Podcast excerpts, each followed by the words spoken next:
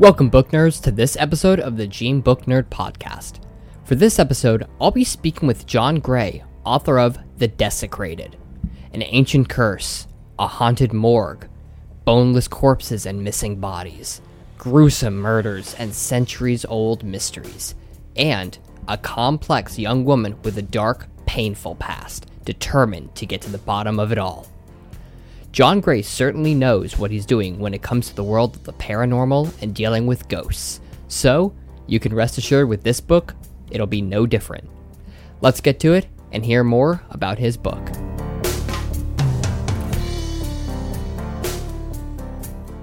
All right, book nerds, I'm now speaking with John Gray. Thank you so much for joining us today. Really excited to chat with you. Thanks for having me. I'm glad to be here. Awesome.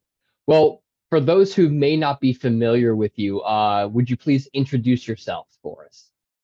Well, as you said, my name is John Gray. Um, most of my life, I've been a, a, writer and director of films and television. And most recently, I've turned to uh, novel writing and I've just written my first novel, which just got published this past summer. And that's part of what we're here to talk about. Thanks. Well, big congratulations before we get into the interview. I'm sure writing a book uh, from all, many people I've spoken to on this podcast, writing a book is no easy feat. So, congratulations. Thank you. it's true. So, as you said, we're here to talk about your latest work, uh, your book, The Desecrated. Uh, would you mind telling us a little about it? Well, it's basically uh, it's a supernatural thriller. Uh, it's set mostly in a morgue, and it's about this sort of um, troubled young woman who's working a night shift at the morgue and she's had a lot of tragedy in her in her life. Uh, she just lost her father, um, uh, and along when when her father passed away, um, her source of financing for her, her, college tuition went away, and she her goal had been to be a doctor, and she was in taking pre med classes. So she's at a point in her life where she is just sort of taking a breath. Um, and she's found a job in this morgue through a professor of hers at, at her school. Uh, and it's, it's perfect for her right now because it's it's at night. It's she's alone. Um, she doesn't care about being around the dead. Doesn't bother her at all. Uh, and so for her, it's a way to kind of regroup and try to figure out what's next for her. Uh, and this sort of peace uh, in her life um, basically gets destroyed when a young English movie star, kind of heartthrob named Trevor Price, is sentenced to uh, community service at the morgue. And Trevor is this very, very uh, um, irreverent, uh, you know, partying kind of guy uh, who just brings a whole different energy to the morgue. And she believes that his antics in the morgue set off this old, uh, kind of ancient curse, and the morgue becomes haunted and then and becomes more seriously and dangerously haunted until uh, she, in the end, has to sort of save the day. That's, the Reader's Digest version. Awesome. Well, one thing I want to ask you in particular is, I mean, you said the your book is set in a morgue, which kind of makes sense because obviously, you know, a morgue, dead bodies. But when people a lot of thing, you know, think of you know supernatural activity and you know the book's entitled "Desecrated," you would think uh, like a haunted house or a graveyard or you know a a ship off you know that sunk off like a ghost ship or you know air, you know some kind of like tragic event or something like that. I'm curious why what was your motivation for choosing a morgue? Like what brought you to to that?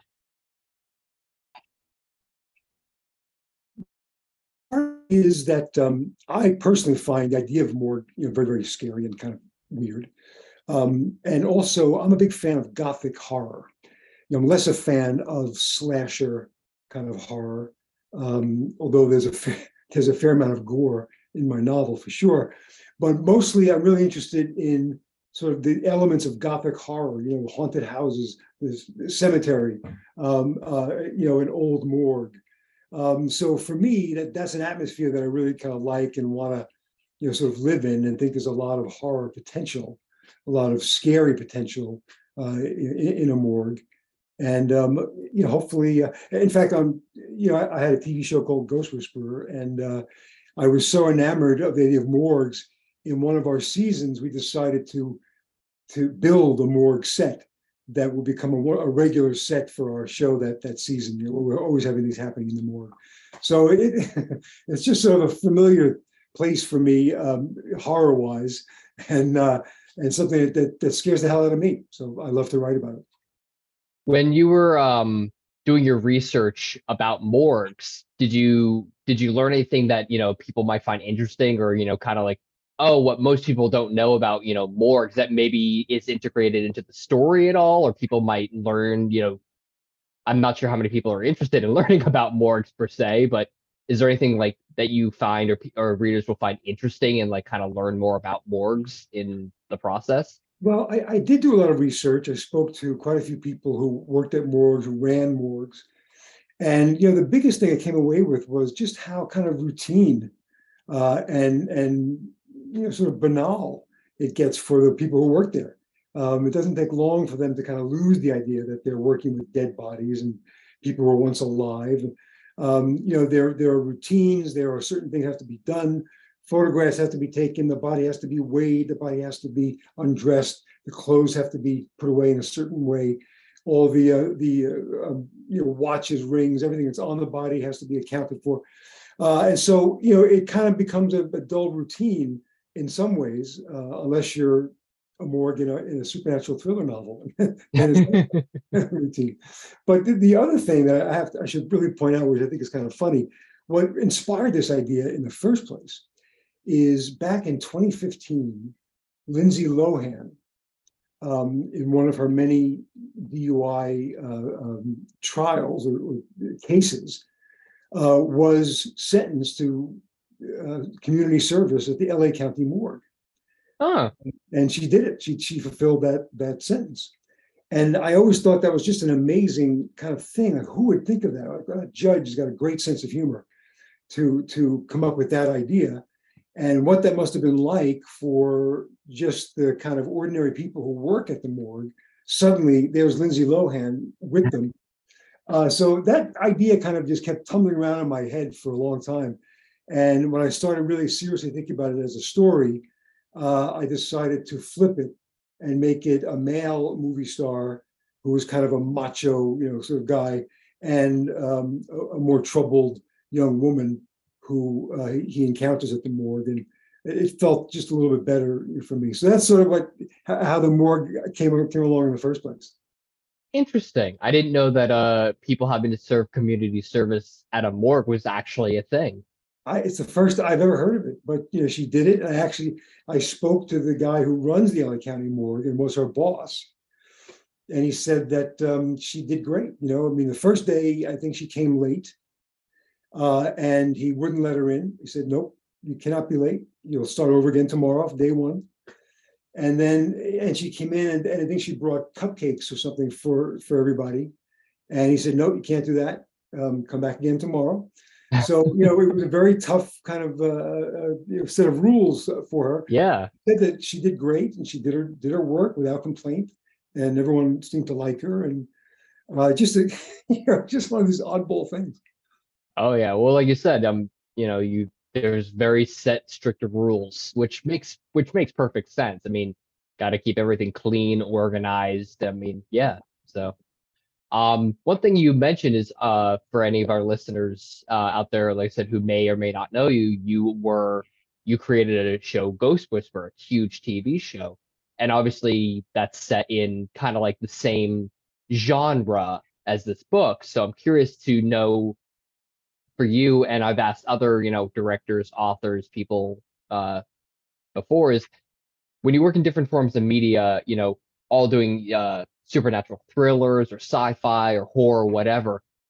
It's I'm sure it's very important to make sure that all the pieces feel like their own separate uh, identity and they don't all feel like they're kind of like the same thing. So coming from you know the TV shows and the uh, Ghost Whisper and everything to writing this book, what was your process for making sure that this kind of was its own standalone project and wouldn't feel like it's part of another world? Well, you know, I think it it it begins with just the characters. You know, the characters, of course, are, are very very different. Um, although the main character in Desecrated um, uh, does have some kind of psychic abilities that, that are sort of latent that she's trying. Uh, she's not sure she really has them or not. Uh, that's really the only, I think, real overlap you know, with Ghost Whisperer, except that they're, you know, they both have elements of gothic horror. Um, you know, Ghost Whisperer was a a more complicated show than it would seem on the surface because it was a partly a gothic horror show. It was partly a mystery in which every week a, a case had to be solved. Mm-hmm. Um, you know, the onion had to be unpeeled. Um, uh, it was an emotional drama. Um, you know, we saw these characters kind of have an arc throughout the episode, and there were comic elements.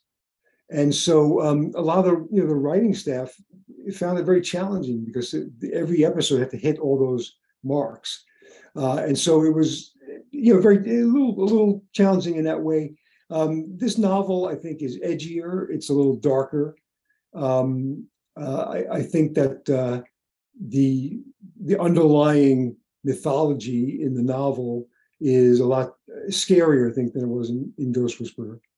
Um, but you know, I, I, think ultimately, I'm you know, as a person who writes, you know, I'm interested in characters.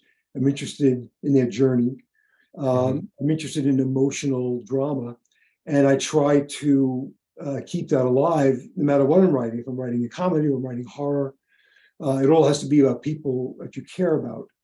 Um, so that has to be the first priority, you know, at all times. And so we, you know, we prided ourselves ourselves on Ghost Whisperer in having fully developed characters, and which is one of the reasons why we always had such a great guest cast, because uh, actors were really eager to play those roles because they were kind of juicy. Mm-hmm. And I've done this. I've tried to do. I hope I've, you know, the readers will tell me, but I've tried to do the same thing with this novel, uh, populating it with really rich characters. Um, some of them are very dark um, and troubled and tortured. Some of them are just downright evil. Um, some are funny.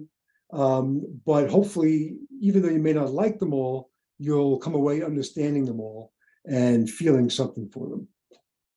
Awesome. Well, I also think it's important whenever you read a book to have, you know, it's it's always great not liking every character. I feel like that kind of gets a little more boring when you're like, oh, I like enjoy all these characters, and it kind of there's no tension. There's no like, uh, I mean, I've I read books and it's like, oh man, this character like they're such a you know horrible person, but that adds so much dynamic for the story. So yeah. I think doing something yeah. like that's really important. Um, I think, I think, every writer wants that moment, you know, in their book or their movie, um, where a certain character appears and the reader's are like, okay, what's going to happen now? You know, we know this guy's a son of a bitch. You know, what's yeah. going to happen? Yeah. Uh, so it's, it's a lot. It's great fun to do that. Oh, absolutely. I'm, and I'm sure the the you know coming up with the characters was a lot of fun and like all the backstories and the plot. I'm curious to know what your process was for that. I know a lot of writers that I speak to, sometimes they just start writing and just see where the story takes them and they'll make decisions as they're writing. Some people, you know, I've spoken to some people and they write out huge backstories and map everything out before they've even written the first page of uh, of the book. I'm curious what your process was for coming up with the characters, how much backstory, like how much time you spent on that. Was there any personal uh, experiences put in there, or any possibly any characters based on or taking inspiration from people in your life that you know for the characters? Well, you know, it, it's a um, it was a lot of fun for me to to to do this uh, to come up with these backstories because it's a luxury you don't often have when you're writing a script because normally you're writing if it's a feature film, it's you know it's, it's got to hit a certain time limit. You're not as limited as you are in television, but you still you know has to be within a two-hour basically framework. If you're writing television, it's also got you're not constrained. So while you can't just you know go crazy and and write stuff that, that just goes on and on, there is a freedom now to to have some depth and to really explore these characters and explore their backstories. And um, you know, I've always been envious of those writers who can kind of make it up as they go along, because it seems like it would be so much easier. me, you know, but I can't do that. I really have to have the story kind of mapped out, and the characters, you know, pretty much mapped out. I don't, I don't dot every I and cross every T, because uh, I want to leave some room for for magic, you know, when I'm actually writing. So there's sort of like an art to knowing when I've outlined enough. Now I'm ready to start writing, and, and we'll see what else is going to come. But it's it's great fun. And uh, you know, in this we have one character who who came from Turkey, and I've never been to Turkey, so it was great fun to research that. And this guy had been a grave digger in Turkey, and to sort of imagine what that would have been like, and get all the research done. And of course, you know, in the, in the wonderful digital age we're in, uh, research is so easy.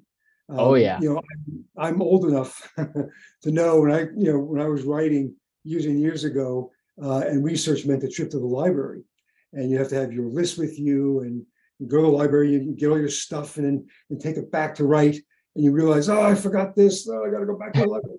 So you're now, of course, it's just so great to just you know a couple of keystrokes and and and you're there. Um, so I, I love the, the, novel writing process. Uh, not, I guess, not every aspect of it, but mostly the, the character part of it, where uh, I, I, you know, if I if I wanted to delve into a character's background some more, I could just go down this little alleyway and tell a funny story or a scary thing that this guy did or this person did. Uh, and um, it was really kind of rewarding and, and you know great fun, much more liberating than having to write a script where you often can't so that you have a great idea for what could be in this character's backstory, and you have to save it to tell the actor because you can't really fit it in the script. Gotcha. Well, uh, something that you touched on earlier that I'm very curious to know about is um, writing for different mediums. I'm sure you know it's. I'm sure it varies, but I'm curious to know your take on because not only for like you said on the length, because you know a TV show or a movie versus a book, obviously you have so much more time to get the story out in a book. But when you're writing, you know, you wrote this book, I'm assuming, correct me if I'm wrong, that it was just you writing this, whereas on movies and TV shows, you usually have a bunch of writers. So I'm curious to know was the how different was the process? Did you find it more challenging writing by yourself versus having other people to kind of collaborate with or you know bouncing ideas off? Like what was that like? Well, that's a great question because um, you know I, I came late to the world of series television um, you know, my first show was Ghost Whisperer, and and uh, I up until that point I had just written as a solo writer. I, I wrote movies and I directed them, so okay. I was sort of used to for 25 whatever it was years of that sort of thing. I write a movie, direct it, edit it. Here comes the next one. So on Ghost Whisperer, my first experience with a writer's room, where we had like eight really smart people in this room, and uh, I had trouble with it. I have to be honest. You know, I was so not used to it, and it was very difficult for me to sit there and sort of get all these ideas thrown at me by these really smart people, and every idea sounds better than the last one. Whereas I, I'm used to just having to, you know be by myself at the keyboard, think things through, and take my time with it. So ultimately, on Ghost Whisperer, what I did was a little unusual, I guess, for the series world. But I work with the writers more on a one-on-one basis. You know, we would convene the room if we had to break a big story or one of the writers having a problem with a story, and you had to have this sort of hive mind. But for the most part, I would encourage the writers to work on their own and come to me when they have something ready. And I was much more comfortable with that, or getting their material and then spending a day with it on my own, and then coming back to them. So I, I, was kind of already teed up to write a novel because most of my training had been just me room uh, and the keyboard. Um, so you know, it, it was not a big adjustment in that way. Okay, interesting. Um, roughly, how long did it take you to write uh, this book, The Desecrated? I guess all in all, you know, if you don't count the amount of years, the idea was just kind of percolating in my head. No, I mean just like from when you're like, yeah. all right, I'm gonna write this, sitting down and you know putting that first word on paper to the finish. Because I've again I speak to a lot of authors and people, and some people are like, oh, I knocked this book out in six weeks, and some people I've spoken to, they're oh, you know, this took three years. I, it took me about a year. It was about a solid year, uh, and okay. you know there there were some gaps in between drafts where I would let it sit for a while and then come back to it a couple of weeks later. Um, but you know, basically, uh, I always wanted to write a novel. It's, it's on my bucket list. And um, uh, when the pandemic hit, I just thought, this is it. This is the time. All my projects, all my film projects dried up. My TV projects dried up. Uh, we all have to stay home.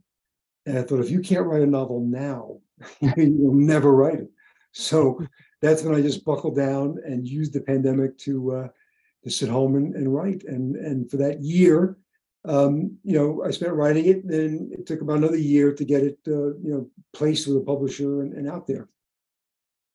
As you were coming to, you know, as you wrote the, um, as you wrote this book, did you ever find times uh, where you're like, ah, oh, you know, I just gotta, I gotta rework this, or you know, how did you? Because as a, you know, an artist myself, I always definitely run into issues of like, you know, I'm a perfectionist. And I'm like, oh, I, you know, I, it can always be better. Can always change this. What if I do this? What if I do this? How, you know, what was your process for just kind of picking an idea, sticking with it? Did you ever feel like you had to go back and like change things or rework things? Absolutely, but but you know, the, the discipline that I sort of developed as a screenwriter um, is that, and, and you know, people think, oh, he's so disciplined, but really it's because I'm not very disciplined. I impose the discipline on me very, very carefully. But when I'm writing, uh, I, I, my goal is to get through the first draft, no matter what happens. I follow my outline and I just power through that draft, even though uh, I know sometimes when I'm writing, oh no, this isn't going to work. It's, that's not going to work now. Um, but I know if I stop and try to fix it, or I go back and reread something, because the other thing I, I don't reread. Wherever I start the night before, that's where I start the next morning, and I just go through it. Because if I start to read it, or I go back, I'll get lost in the woods. I'll just I'll start to tinker, and then well, that's not right. This isn't right. And and then before you know it, you know, a couple months has gone by and I haven't made any progress. I'm still dickering with with these. So I, I make notes as I go along, like, okay, this doesn't work. And here's why, but okay, I'll fix that when I go back. And sometimes I'll get like an amazing idea halfway through. Oh shit. I now got to go back to the beginning. The whole beginning is going to change, but I still I go I get to the end of that first draft. Uh, and once I get to that, once I get that first draft done, then I feel like I'm unstoppable. Now, like I've done the hardest thing there is to do, even though I'm going to write, you know, who knows how many more drafts. but that first one is the most difficult one to get to. And so when you get to the end, um, you know, pop a bottle of champagne. This is great. Take a day off and back to it. You know, and and, and for me, that that's how it works best. Awesome. Well, now that you've got this book under your belt, uh, are there any plans for more books in the futures or any current plans for uh, uh, you know maybe a different series or uh, any other works that you have uh, either in the pipeline now or uh, up here in your mind that you'd like to kind of hint at for us? Yeah, I am. I am working on a thriller novel, not supernatural. It's just a straight out thriller. Very, very complicated, uh, multiple points of views. It's going to be very challenging to write it, but if I can pull it off, I think it'll be really a fun, you know, fun, twisty thriller. And um, you know, I've got some ideas for a sequel for the Desecrated, and uh, uh, you know, we'll see um, if if that's if that's warranted. people will care about a sequel, but I do have some fun ideas for that. Um, and so, yeah, I'm, I'm going to, uh, you know, been kind of outlining it here and there, and uh, I've also been making short films, and I just finished a, short film. Uh, and it's funny, you know, it sort of goes back to the idea of telling a story in a limited amount of time, um, because the short film format is a great way uh, to to learn uh, really economic storytelling. You know, how can you tell? My my shorts are anywhere from seven to thirteen minutes, and it's really the thing of like how can you tell the story in as short amount of time as possible, but still make people feel something, still have very clear characters uh, and so it's very challenging and, and, fun. And I'm just about to, I'm just finishing up one right now. And uh, my goal is to get to work on the thriller novel um, in the next few days. Awesome. That's, that sounds amazing. I know, uh, again, as a filmmaker myself, I definitely know how challenging it can be to, uh, to get, you know, tell a complete story when you only have 10 minutes or, you know, keeping right, it, keeping right. it short. yeah. definitely have to keep every you know only what's necessary and you always add there's always too much extra so you gotta kind of throw sometimes you just gotta throw uh throw some stuff away just to keep that time down down yeah. so yes yes exactly Exactly. Well, where can our listeners learn more about you, and uh, where is your book available uh, for our readers who want to grab a copy? Well, you know, the book is available on all the uh, normal platforms, you know, Amazon and Barnes and Noble. You can go into a Barnes and Noble and order it. Um, and uh, you know, for me, uh, I'm on Twitter at uh, J Thomas Gray, G R A Y. Um, I'm also uh, my website is johngrayofficial.com, and on that website, um, you can see a seven-minute short film which is basically uh, a scene from the novel. Ooh, very cool. Fun, yes, that you could just there's a link to click on on, on my website, and uh, that's a lot of fun. Well, I know what I'm going to be doing after we finish this this uh, podcast episode. I'll be jumping on there and watching it because no, the uh, the book definitely sounds really cool. Um, last question before we go, I'm curious to know uh, what was your uh, inspiration or uh, reasoning any particular for coming up with the title? Because I know titles for books can always be, I'm sure, challenging. Very difficult. I want to try to find something that was provocative and evocative, um, but that wouldn't tell you too much about what it's really about. Yeah. That would have a, a creepy, again, gothic, you know, sort of sinister feel to it. Uh, and it has multiple meanings. Um, you know, there's the obvious ones, the, the dead bodies who are being desecrated at the morgue. But then if when you read the novel and, and get to the final twists and turns, you realize that there's a whole other meaning to the desecrated as well. Uh, so it was just, a, you know, it, it, served a lot of purposes, and I was very excited uh, when I stumbled on it. Awesome. Well, I'm very excited to uh, to get my hands on it myself because it definitely sounds like a book that I would enjoy. Great. I hope you do. So, well, thank you so much for taking the time to talk to us. Very excited to read it. And again, big congratulations uh, on writing this book and getting it out there. And can't wait to see what comes next for you. Thank you. Thanks very much for having me. Absolutely. Be sure to check out John's new book, The Desecrated, available everywhere. And I, for one, can't wait to get my hands on a copy. You never know where things will go in the world of the supernatural and paranormal, which always keeps things fun and exciting. That's all for this episode, so tune in next time to find out what fantastic book we have to share with you all. Take care, and John, any parting words for our listeners? Hi, my name is John Gray. My first novel, The Desecrated, has just been published, and you're listening to genebooknerd.com.